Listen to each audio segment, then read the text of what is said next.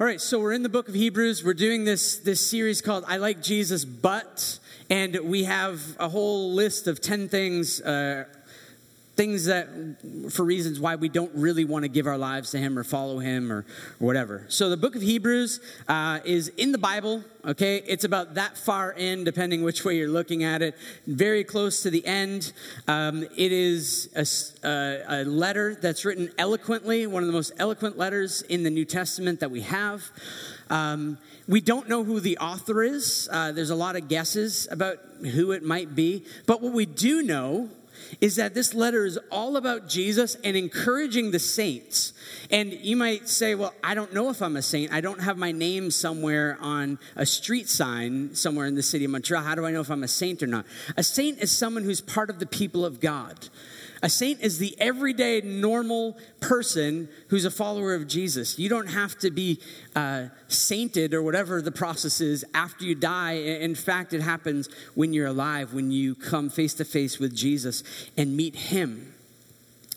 So, this is what we're going to be looking at over the next uh, many weeks. I think we're doing 10 weeks in this, and then we'll have like a three week uh, pause. Uh, we have some, some speakers coming from different places that will be, will be speaking, and, uh, and it'll be really great. So, if you want to get ahead of the game, like read through the book of Hebrews, maybe not right now, maybe later, that would be great. It's a very fast moving book. Uh, and also, during our gatherings, we are going to take time at the beginning to read the whole book. So, we're going to be in Hebrews 1 and 2. Therefore, Beth read Hebrews 1 and 2. So, we're going to devote a lot of time to reading scripture Scripture, and my heart delighted in hearing that being read in its totality. So here you go. Have you ever wondered what life would be like without Jesus? Would anything change? And I'm not saying like you and your relationship with Jesus. I'm saying like if Jesus never spent any time on earth, if we didn't know of a person named Jesus, would anything change at all? Would it matter if Jesus didn't exist? Would it matter if we didn't have religion classes and Christianity classes? Would any of that matter? Or would it just be better if we could all take our beliefs and put them in a melting pot and allow it to be one nice, welcoming stew that anyone could eat however they desire, and life had whatever meaning you wanted it to have, and everyone was a unique snowflake, and it was all beautiful in the end? Would it matter? Would it matter if Jesus didn't exist? The question that's before us this morning is Do I need Jesus? So, this is a personal thing, right? So, do you need Jesus? We don't like being told what we need, right? We don't. We don't like being given a plan by someone that this is what you need, this is how you need to do it. Uh, some of you do, maybe, but not me. I like to discover, make my own mistakes. Uh, I like to take longer so that I can figure things out on my own. If you tell me what I need to do, there's something inside me that does not want to do it. Are you like that? Are you like me? No one is. That's great. It's fine. I'm used to being a loner. It's perfect. Um, so, me, let me tell you about me. No. Uh, but do I need Jesus? Do you need Jesus? Uh, air. Do you need air? Yes. Okay. Even if you don't want to believe that you need air, you need air. If you don't want to believe it at such a, a rate that you want to put a blast, plastic bag over your head, like eventually you will die. It will happen. Don't do it here. Don't do it at all. But it will happen. Okay? Because you need air. Water. I don't need water, right? Our kids. Uh, I'm glad that Beth is the only bad parent in the room, right? Like, we all nail it, right? Like, we're all good. Uh, thanks, Beth, for confessing all that to us, but I don't have any bad moments. All, all, the time, right? Blow it all the time. But kids, they're all sweaty. You hand them water, like, I don't need water. I'm like, if you don't drink water, you will die, right? okay, I'll drink the water. Leave me alone, right? We need water. You need air, you need water, you need food. Without these things, you do not survive. You are dependent. You are dependent on these things. And so, our sermon this morning is I like Jesus, but do I need him? I like Jesus, but do I need him? And magically, that showed up. Amazing. You're the man, Paul. You're the man. Um, so, do I need him? Do you need him? So, there are going to be three areas that we're going to be looking at this morning. All right, three areas. And it all come through Hebrews 1 and 2. Um, we're going to look at God's word. Okay, does God's word tell us that we need Jesus? Secondly, Salvation, that's a fun word that most of you probably don't use except when you're going to give used things away to the Salvation Army. Okay, does salvation say that we need Jesus? And then, thirdly, do you say that you need Jesus? So, those three things God's word, salvation, and you that's where we're going to be going this morning. So, first, God's word. Uh, Paul's just going to put the scriptures up there for me. Um, it's going to be amazing, and they're really for you. All right, so Hebrews 1, verse 1 and 2. Uh, long ago, at many times and in many ways, God spoke to our fathers by the prophets, but in these last days, He's spoken to us by His Son. And we'll stop there. So, the author of Hebrews is going to present Jesus in a very specific way. He doesn't say, you can just imagine whoever you want Jesus to be, and he'll be that for you. That's not who the author of Hebrews is going to say Jesus is. So God's word is going to say that, that Jesus is the creator. Jesus is the creator. We'll look at that a little bit more in, in a minute. But that he created all things, created all things. And the text says, long ago, at many times that God is a God who has spoken over and over and over and over and over and over and over again. He's a repetitive God. He keeps calling us to Himself. In many ways, at many times, he would do this, but his message has always been that I love you, I'm pursuing you, I'm coming after you, I'm gonna get you, but not in like the bad way, like a bat, I'm gonna get you, but like the way that a dad would chase around a, a child to scoop them up and show them love that God is, is this type of God, and He's been communicating. This is communication to us from God. That God is telling us what He's like and what we're like and why we need Him. So, in many ways, in many times, He's connected with us, and in many ways, the Old Testament, uh, which is before Jesus came to earth, the Old Testament is made up of many different genres. We have history, we have poetry, we have narrative, we have proverbs, we have songs. We have apocalyptic literature. So many different varieties are there. But they're all God communicating to his people and to us. And so it says, uh, long ago, at many times, in many ways, God spoke to our fathers by the prophets.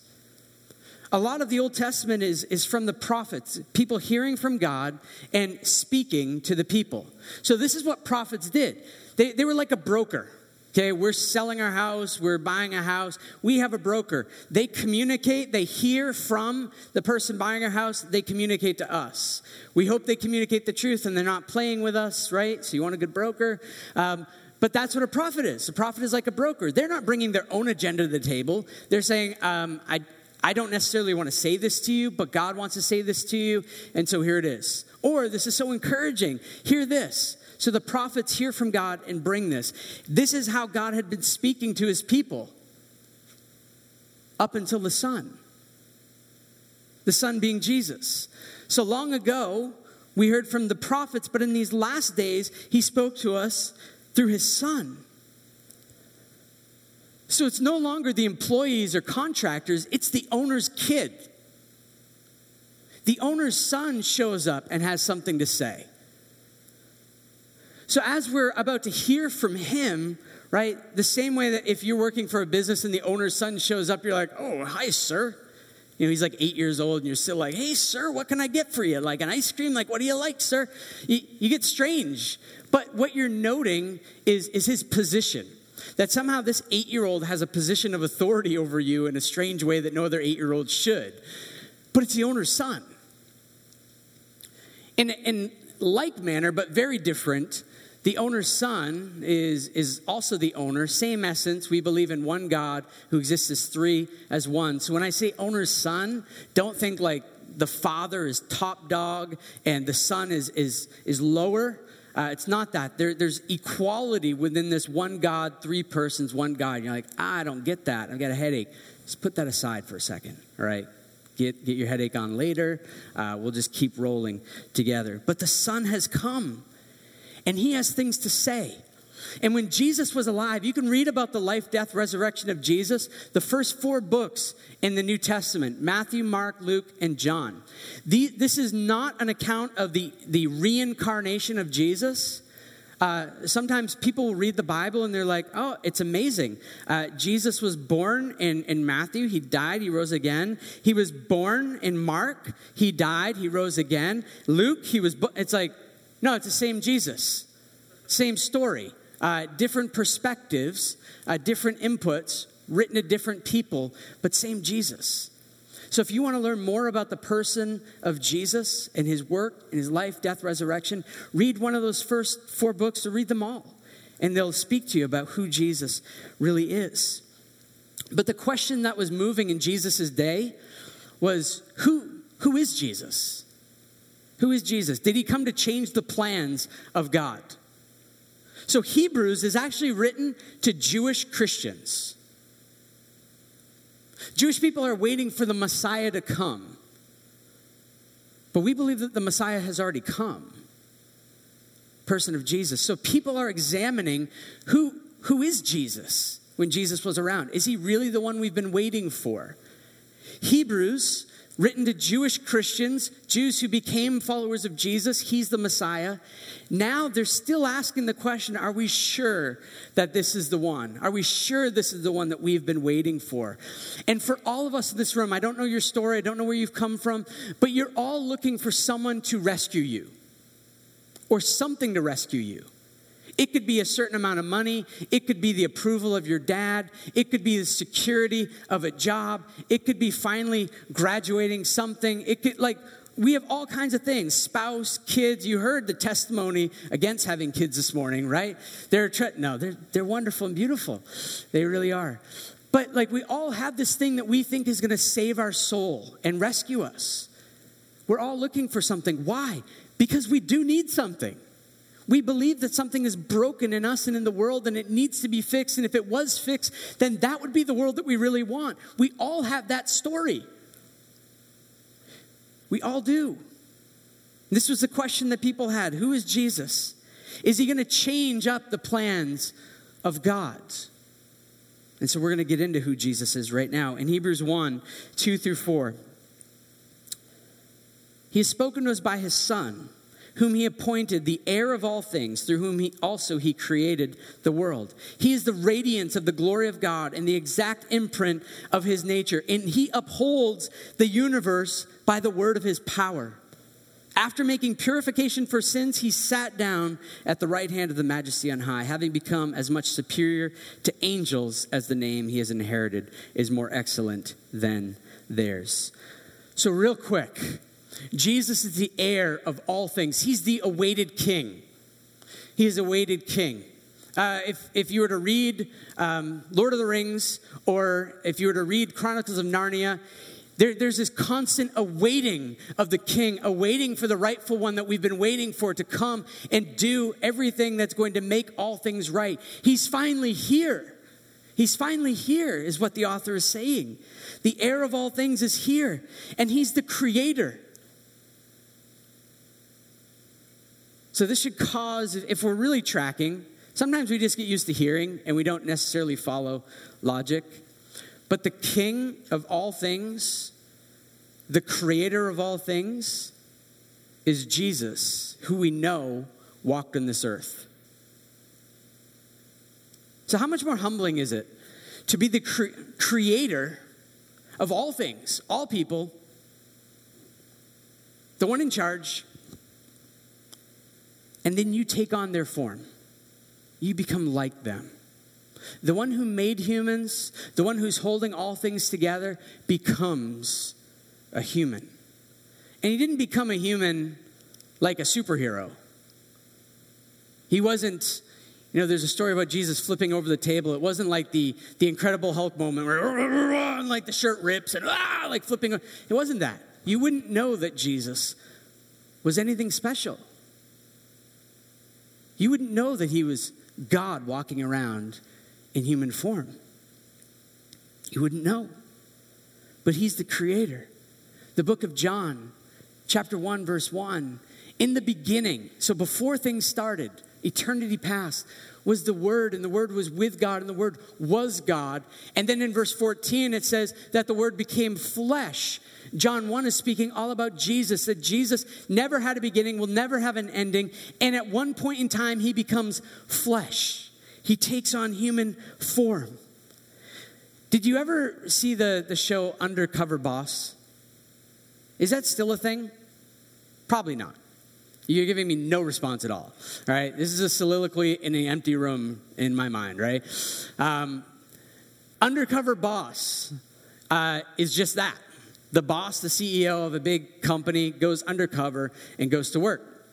And so I remember the only one that I've ever seen was the owner of Waste Management uh, goes and becomes a worker and picks up trash and does all this stuff.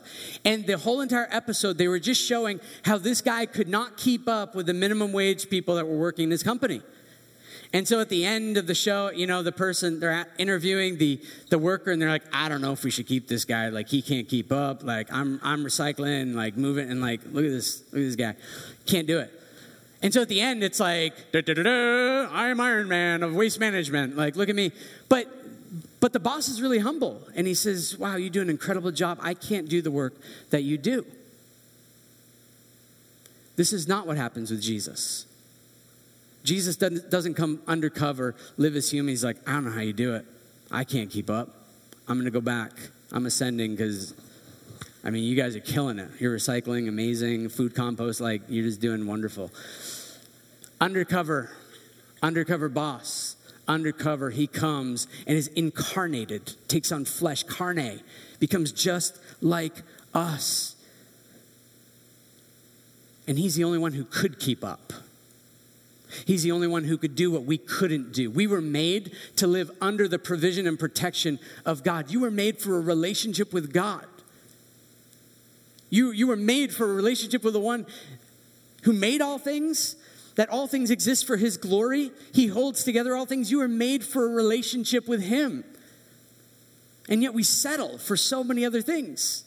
We give our lives and our devotion and our awe to so many other things other than him. But Jesus never did. Jesus' focus and gaze and attention was never turned away from his dad. He was only doing what was pleasing to the Father for you and I, and we'll look at this in just a minute. It says that he was the radiance. This means that he was showing the glory of God, but as we said, not in a Bruce Banner unveiling to be the Hulk type of thing. But he was showing what it looked like to live under the provision, protection, dependence of the Father. And he was manifesting the glory of God to this world. He was showing what it looked like to live in a kingdom that is breaking into this world but hasn't fully come yet. Jesus was bringing something foreign, alien into this world, but it was actually the way the world was supposed to work. It says that he's the exact imprint of the nature of God. This, this means um, the way that they would press coins, that they would mint coins in the first century, very specific so that each coin looked exactly alike, right? Very specific way so that the imprint was exactly the same. This is what the author is saying about Jesus that God the Father, God the Son, exactly the same. Exact same essence, divine nature, perfectly the same. This is who's here. And he upholds the universe. That's that's a pretty big deal. Like imagine putting that in your resume. I, I uphold the universe. Okay, like what do you do in your spare time? Uh, like Jesus upholds the universe, makes purification for sin, which we'll look at in depth in just a minute. And then, and then, what else does he do? He sits down. He sits down. Job is done. The work of Jesus has been finished. Everything now is just an application of the finished work that Jesus has already accomplished. When Jesus was on the cross, he cried out, It is finished. It's done. And we'll look at what that means this morning. And then they get into this, this thing about angels. Seems very strange to me. Uh, verses 5 to 14 talk all about angels. We're not going to get into that uh, this morning because that would, could take up a lot of time. So I just want to mention a few things. Uh, if you fast forward uh, to Acts 7.53, uh, Acts 7.53, uh, Acts is another book in the New Testament. Acts 7.53 gives us insight into the angels and why the author of Hebrews would mention this. It says this, You who received the law as delivered by angels and did not keep it you who received the law as given by angels but did not keep it. So the law seems to be given by angels. We have the book of Galatians. Galatians 3, uh, verse 19 says this. Why then the law? It was added because of transgressions until the offspring should come to whom the promise had been made, and it was put in place through angels by an intermediary. So, the reason why the author of Hebrews uh, brings up angels is, is because somehow, though we don't see this except in one circumstance in the Old Testament, the law that was given by God to his people, when we think of law, okay, uh, 10 commandments, you've heard of those? Okay, there are actually 613 of them, uh, but 10 are, are, good. Okay, so the law uh, was given to humanity, but it wasn't given that if you if you can keep all of these things and you can be my people the storyline in the Bible is that the people of God were in slavery in Egypt. They were rescued, delivered. The book of Exodus talks about this. And then Exodus 20, we see these 10 commandments, and then we see the 613 uh, later on. But the law was given to a people who were already free. God didn't say, all right, you're freed from slavery, now you're out here, but you're still slaves unless you can keep this. Right? You are free people. Now live as free people, live as my free people. But the problem is, we never live like free people. We always go back. We go back to, to trying to keep the law, trying to perform for God. Whether you believe in God or not, you're always trying to perform for someone's justification. Maybe it's a person in your class, maybe it's your boss. You just want for that person to give salvation to you, rescue out of whatever hell you think you're in, and bring you into whatever heaven you think will satisfy you. We all have that longing. We all do.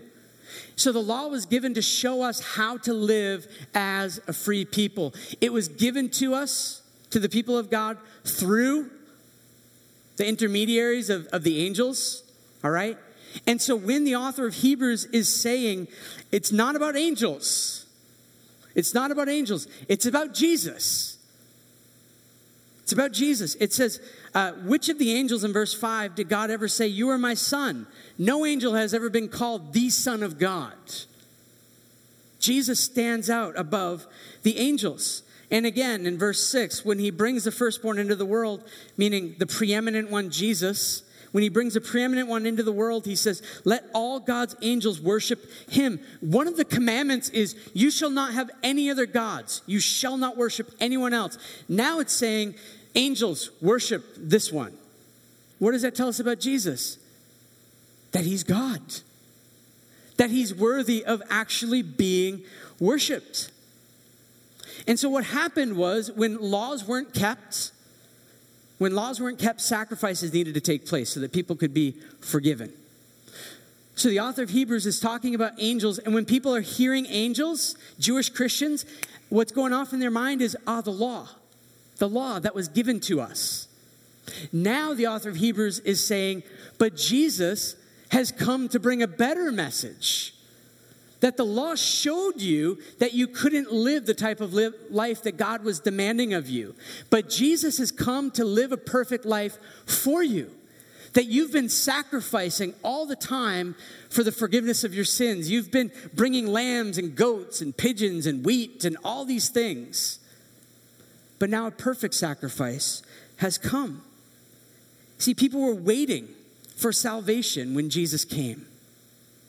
So, the big message from God's word, the author of Hebrews says, is found in, in, in Mark chapter 9, verse 6 and 7, which should be up there. Mark 9, uh, verse 6 and 7 says this He did not know what to say, for they were terrified. What happens was they all show up in this Mount of Transfiguration, it's called. Uh, Jesus unveils, it, it is that Iron Man moment for a second. He lets them see a piece of his glory. Moses and Elijah show up, and Peter's like, what do we do? like, uh, let me make a tent for each one of you. Like, let's make let's make these, and we'll all hang out together. And then this is what happens. He didn't know what to do or say, for they were terrified, and a cloud overshadowed them, and a voice came out of the cloud This is my beloved Son. Listen to him. The author of Hebrews wants to start out. I know we've been tracking through a lot of stuff. Here it all is. Okay? The author of Hebrews wants for you to hear this listen to Jesus. Listen to Jesus. His resume says that he's trustworthy. His work says that he's actually done what the law couldn't do for us. The law can't bring us freedom, it can only show us that we're still enslaved to things that we don't want to do. We do the things that we don't want to do, we don't do the things we want to do. Isn't that most of our life? Yeah, I'm going to start that diet tomorrow. I'm going to start getting up early next week. Man, I bought running shoes for next spring. It's almost winter, right? Like that's that's most of our life that we don't do the things we actually want to do. And the things that we don't want to do, we do. We don't want to yell at our kids. We don't want to be greedy. We don't want to be inhospitable, but we are. And so the law only shows us that. It's a mirror that says, look, you're not as good as you think you are. You're not Jesus, but don't worry. Jesus has come to perfectly fulfill the law for you. No longer our sacrifice is going to be needed because the great sacrifice himself has come. So God's word says we need Jesus. I like Jesus, but do I need him? Well, God's word says that we need him. In fact, God's word says that Jesus is the word.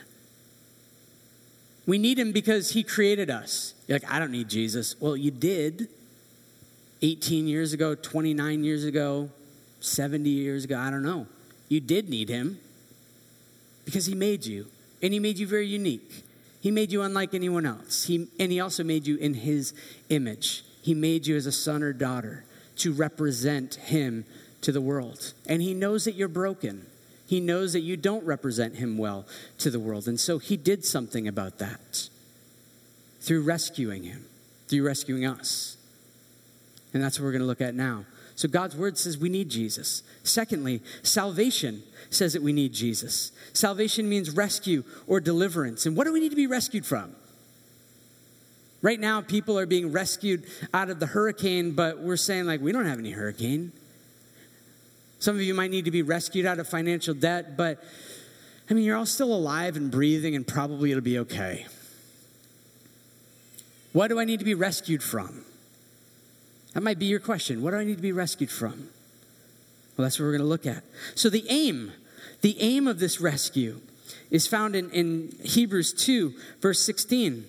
It says, For surely it is not angels that Jesus helps, but he helps the offspring of Abraham. So, we're going to talk about Abraham throughout the book of, of Hebrews. Who is Abraham? Who is Abraham? Uh, Genesis 12, Genesis, first book in the Bible. Genesis chapter 12 talks about this promise that was made to the person of Abraham. Abraham was a moon worshiper. Abraham wanted nothing to do with God. Abraham was living uh, far away from God. Abraham want, had no plans to follow God in his future. And yet God comes to him and hijacks his life. And he makes a significant promise to Abraham that I am going to bless the world through you. I'm going to change you and, and bless the world through you. I'm going to make you a blessing to all of the nations. The author of Hebrews says that, that this rescue is aimed at the offspring of Abraham. So it's not your genealogy, it's not your religion, it's not your sexuality, it's not your preference of food, it's not your anything that's going to save you. Nothing can save you on your own. You have to be an offspring of Abraham. Well, that begs the question Am I an offspring of Abraham? Glad you asked. Uh, Galatians 3 says this Galatians 3 28 and 29. There is neither Jew nor Greek. There is neither slave nor free. There is no male and female, for you are all one in Christ Jesus. If you are Christ, then you are Abraham's offspring. There you go. Heirs according to the promise. So it's not about figuring out on ancestry.com whether you're really connected to Abraham or not. Abraham wasn't Jewish, by the way. Many people will say, well, Abraham was, was a Jew. It's Jewish, or Abraham was Muslim. No, it was before Israel. Israel, being Jacob, was actually Abraham's grandson, right? So Abraham's this free agent. And we are offspring of Abraham because of what Jesus has done for us. But we must be in Christ. We must be in Christ to actually be an offspring of Abraham. So how does this happen? How does this happen? In Hebrews 2:17 says this, Therefore, he had to be made like his brothers in every respect so that he might become a merciful and high priest, faithful high priest, in the service of God to make propitiation for the sins of the people. We've already looked at Jesus becomes like us, but he does so that he could become our high priest. A prophet hears from God and then speaks. A priest takes on the sin and the needs of the people of God, makes a sacrifice, and offers that to God. Well, Jesus comes, becomes like us, lives a perfect life that we can't live, and actually becomes the sacrifice himself. He's the high priest that doesn't slaughter an animal, he's the high priest who is slaughtered. He takes on all of your rebellion and my rebellion, our neediness, our sin onto himself on the cross. And he bears the full weight of that. And then through his death and through his resurrection, we receive life. We receive forgiveness of this. It's beautiful. Jesus understands our temptations. He's a high priest that understands what we're going through. Hebrews 2, verse 18 says, Because he himself has suffered when tempted, he is able to help those who are being tempted. You and I are tempted all the time. We're tempted to believe that other things will, will bring us everything that we're looking for. Jesus was tempted just like you were tempted, exact same way. You're like, I don't know if Jesus struggled with this. Yes. Now, maybe not in that exact same vein, but the root temptation was the same. And that's to be prideful enough that he says, I don't need the Father. I don't need God. That was a root sin. That's the, at the root of everything that you and I do that's in opposition to God. It's you and I saying, I don't need you. I don't need you for this. I've got this. Thanks, Jesus, for showing up on Sunday and this morning in my time when I was reading the Bible, but I don't need you for my job. Thanks, Jesus. I don't need you for my money management. I don't need you to help raise my kids. I don't need you for all these things. We take Jesus and we compartmentalize him. And, and, and somehow we rationalize that that's okay. Jesus upholds everything, right? He's involved in everything, but we just put him over here so that we're free to live the way that we really want to live. And we justify it by saying, yeah, but he doesn't really know about this, but he does. And he was perfect and faithful through all of it for you because you and I can't be faithful. In Hebrews 2 9, we read this. But we see him who for a little while was made lower than the angels, namely Jesus, crowned with glory and honor because of the suffering of death, so that by the grace of God he might taste death for everyone. He tasted death for everyone. He tasted death so that you and I don't have to taste death.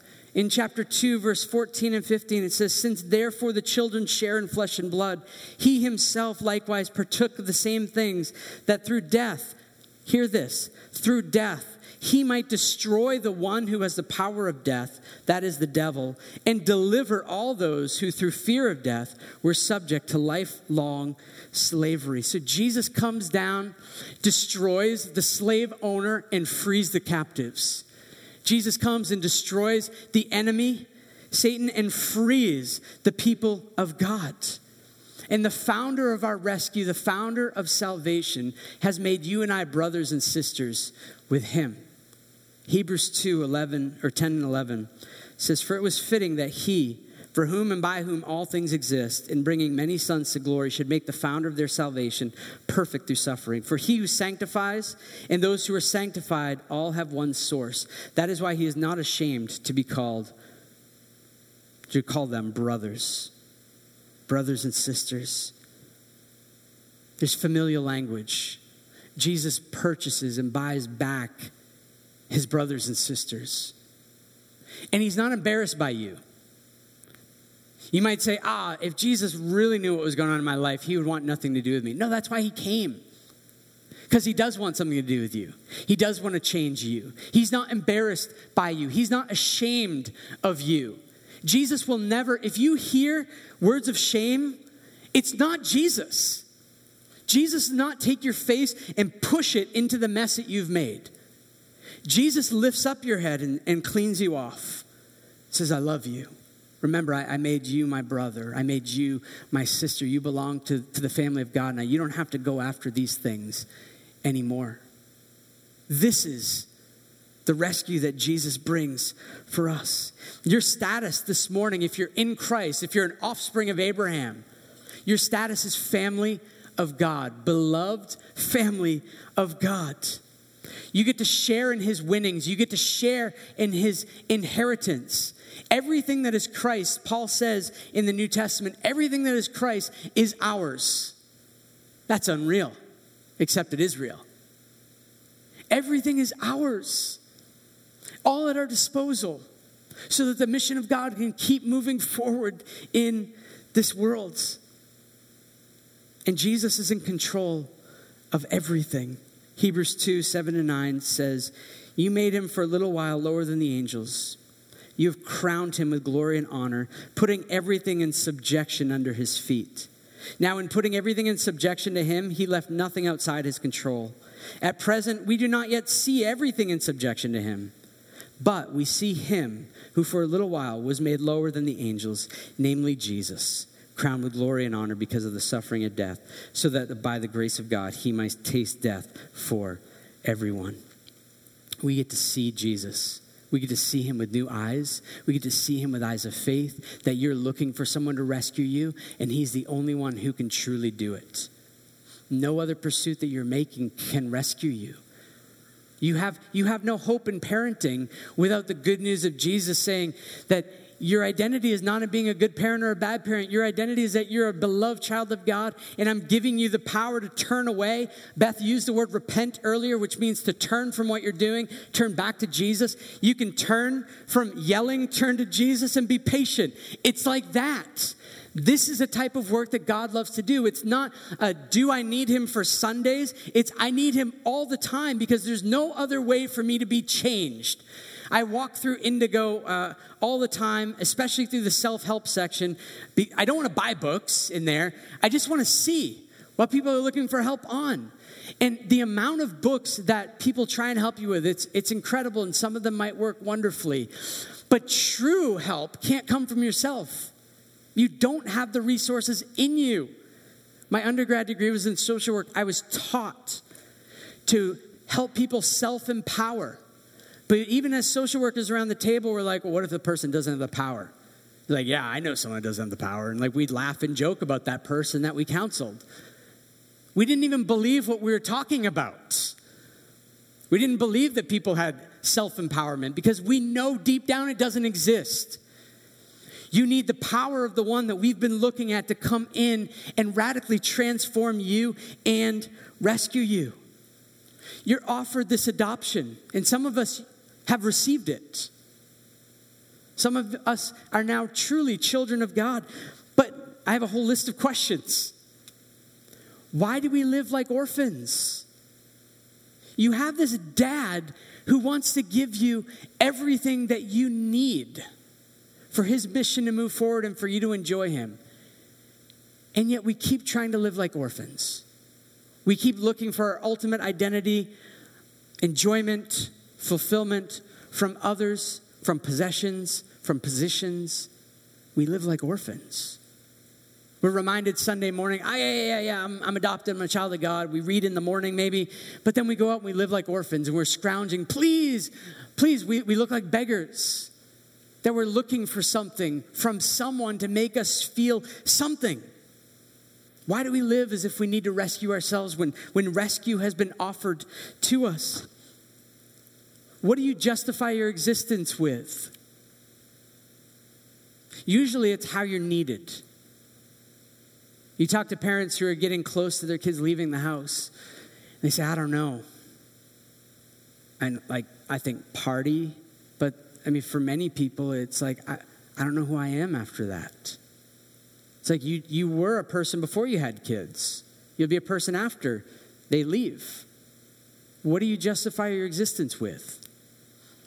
What is it that if we took away, it would absolutely destroy you? That's probably the thing that you're justifying your existence by. The Bible might call that an idol, some false God that you worship, that you feel like you need that thing more than you need Jesus. But whatever you're looking for from that thing can actually only be given by Jesus. Why do you sit in shame?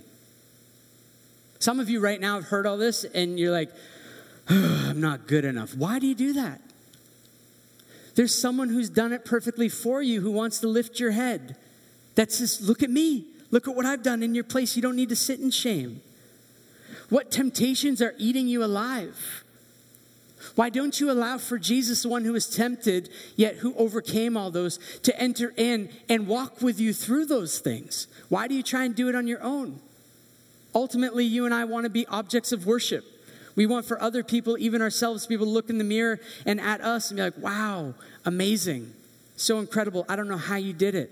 That's not why we were made. We were made to be dependent on our Creator and our Rescuer. Why do you so often live like a slave?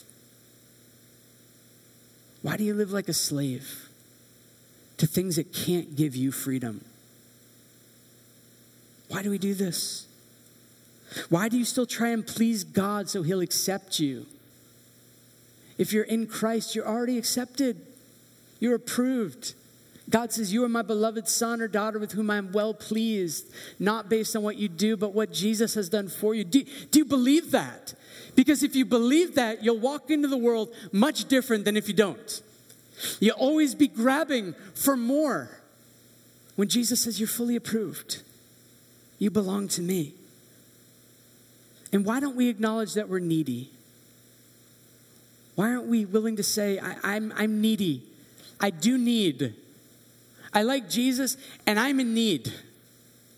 I like Jesus, and you know what? I'm, I'm finding out that maybe I actually do need him. Not just for a Sunday morning or for an experience, but in my everyday life. Why can't we admit that we're needy? You see, God has been working toward rescuing you for all of eternity. You think that you've been working on something for a long time, uh, you don't have an, an up on God on this. For all of eternity past, which means there's no beginning, God's been working toward today, towards today, to rescue you, to bring you into his family, to show you that he is so much better than anything else that you've been pursuing. You, you don't feel loved by people you don't feel acknowledged or admired, God has been pursuing you. God set up Theater 11 this morning for you. God wrote Hebrews for you so that you could be rescued. God has been making a plan to overwhelm us with his love again today. Those of us who've been following Jesus. If what's going on in your heart is like, yeah, yeah, I've heard all this before, there's something broken. There's something wrong. If this doesn't awaken our affections, there's something missing. There's a connect piece that's just not there. Because this message of love should overwhelm us. We should hear, oh, Jesus loves you. He came and died for you. And that should, it should overwhelm our hearts. I can't believe that. I can't believe that He would do that. That's amazing. But God has been doing this. I say one more thing. Hebrews 2, verse 1 says this Therefore, we must pay closer attention to what we have heard, lest we drift away from it. Today, there's rescue available. If, if you heard Jesus' life, death, resurrection was for you today, turn to him. Say, Jesus, I need you now. You'll be brought into the family of God. That would be amazing. Pay close attention to this. And pay close attention to this because those of you who already belong to the family of God, we don't move beyond this. There's not something better. The rescued, what this passage says, the rescued can drift. That, that word drift, it means that a ring falls off a finger. You just slip off. It's like we're on a boat, go to sleep, we're near shore. We think, hey, I'm going to wake up and I'm going to be near shore. We wake up and you're in this crazy storm, you can't see land because you forgot to put the anchor down when you went to sleep. That your boat just drifts because you haven't been focusing on the one who is anchoring you. And it's not a hard turn. I meet very few people who make a hard turn away from Jesus. It's a series of slowly forgetting who he is, slowly finding our identity in other things. But rescue is available again this morning. You are brought back. And this our heart needs this good news all the time. So God's word says that you need Jesus. Salvation says you need Jesus. And what about you? Do you need him? Do you need him? Are you willing to, to say, I'm needy? Until you're, until you're needy, you're, you're not going to need him. You're going to think up another plan on your own. If you see Jesus as another um, degree to put on the wall, another God to put on your mantle, you don't really need him.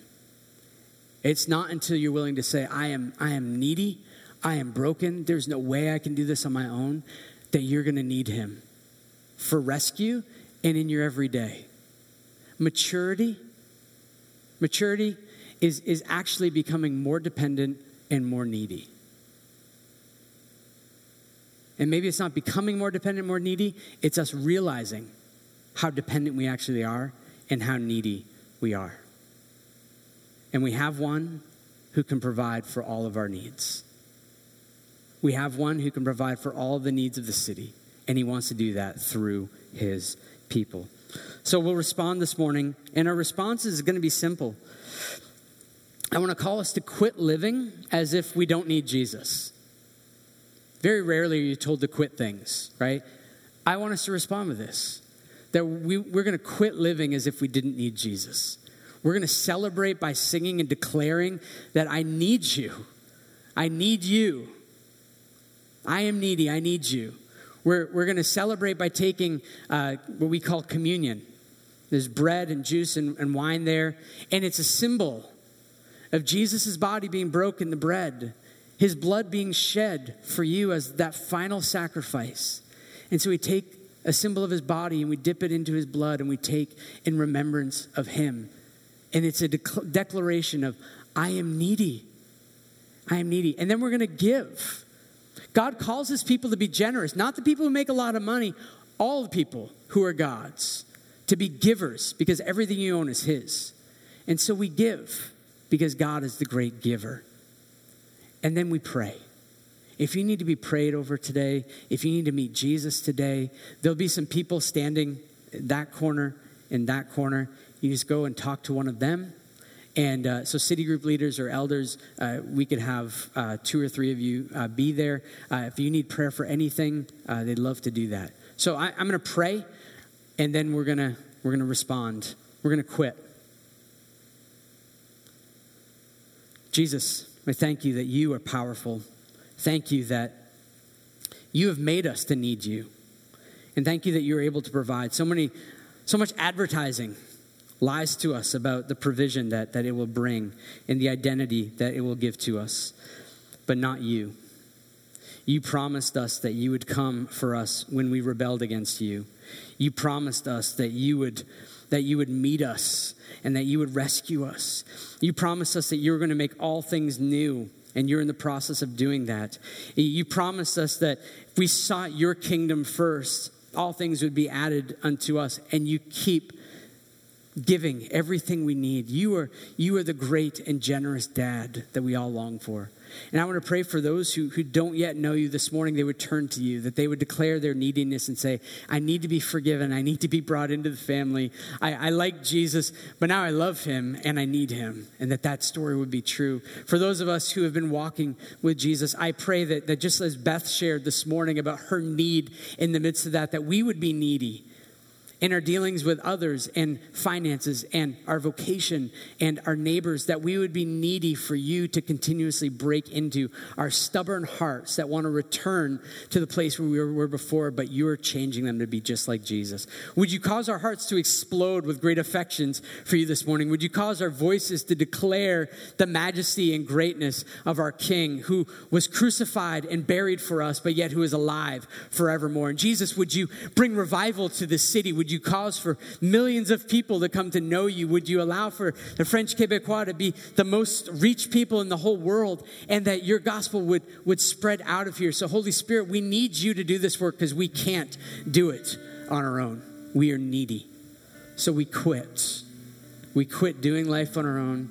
We want to quit uh, being a church that that goes through the motions. Uh, we want to quit thinking that Sunday morning is the church. Uh, we're the church, full of your spirit, sent all throughout this week. And we love you and we need you for everything. Amen.